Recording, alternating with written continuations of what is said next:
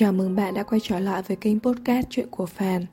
Hôm qua mình nằm xem hai bộ phim liên tiếp thuộc thể loại set ending. Phim đầu tiên là Monza Blue, Mong Em Hạnh Phúc. Quả thực diễn viên chính quá đỉnh vì đã bộc lộ cảm xúc của nhân vật một cách chân thực, hoàn mỹ. Chàng trai đau khổ vì thời gian anh ở lại thế giới này chẳng còn dài. Anh không thể nói lời yêu với cô gái mà anh thương nhất còn cô gái, chỉ cần nhìn qua ánh mắt cũng có thể thấy nỗi buồn mênh mang khi cô là người biết rõ sự thật mà vẫn luôn phải cố tỏ ra vui vẻ, mạnh mẽ để anh an lòng. Mỗi người đều vì nhau mà âm thầm cố gắng, sắp xếp ổn thỏa mọi thứ cho một sự ra đi báo trước.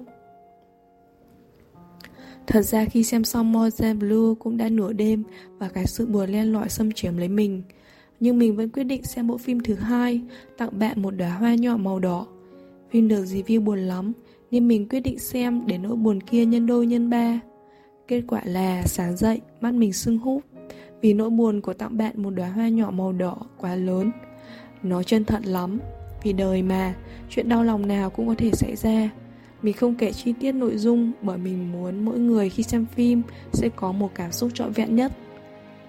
Điều làm mình suy nghĩ mãi sau khi xem cả hai bộ phim này là sự sống, thứ gọi là tồn tại trên cõi đời và may mắn khi chúng ta vẫn có thể nhìn thấy ánh dương chiếu rọi. Nhiều chuyện xảy ra bất ngờ như bệnh tật, tai nạn, những chuyện đau thương tới và chúng ta chỉ còn biết chấp nhận số phận nghiệt ngã. Vật lộn trong mớ hỗn độn của bản thân đã đủ đau đầu, chúng ta còn quan tâm tới cảm nhận của thế giới bên ngoài không? Một người đau chân có lúc nào quên được cái chân đau của mình để nghĩ đến một cái gì khác đâu. Khi người ta khổ quá thì người ta chẳng còn nghĩ gì đến ai được nữa. Cái bản tính tốt của người ta bị những nỗi buồn lo lắng, buồn đau ích kỷ che lấp mất.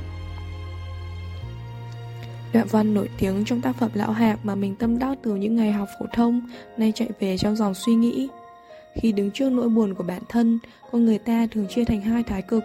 Một bên ngậm nhấm nỗi đau khổ, chìm đắm trong nó một bên trở nên lạc quan vui vẻ mong muốn lan tỏa điều tích cực đến mọi người dù cho trái tim có ngàn vết cứa bất kể trường hợp nào cuối cùng người tổn thương vẫn mãi là chính chúng ta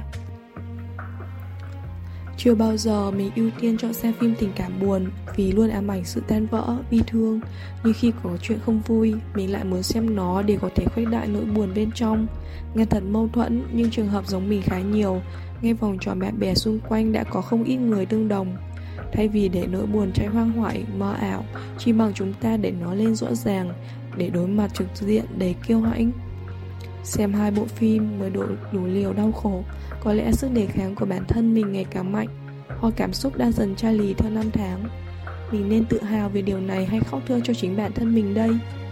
Nước mắt cũng chẳng thể chảy vì những chuyện còn con như thế này, nên mình chỉ có thể tự hào về sự cứng cỏi của bản thân và năm tháng đã bồi đắp dần.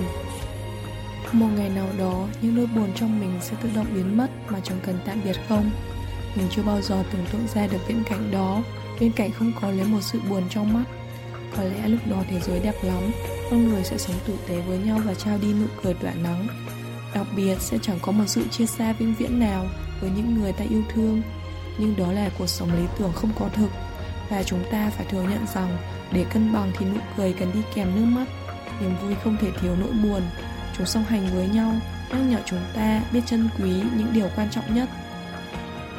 Mình không nhớ mình và nỗi buồn quyết định làm bạn với nhau từ khi nào. Mình không từ chối buồn đau Và thi thoảng nỗi buồn vẫn ghé thăm mình khá đều đặn. Nó kéo mình về mặt đất khi mình quá vui vẻ.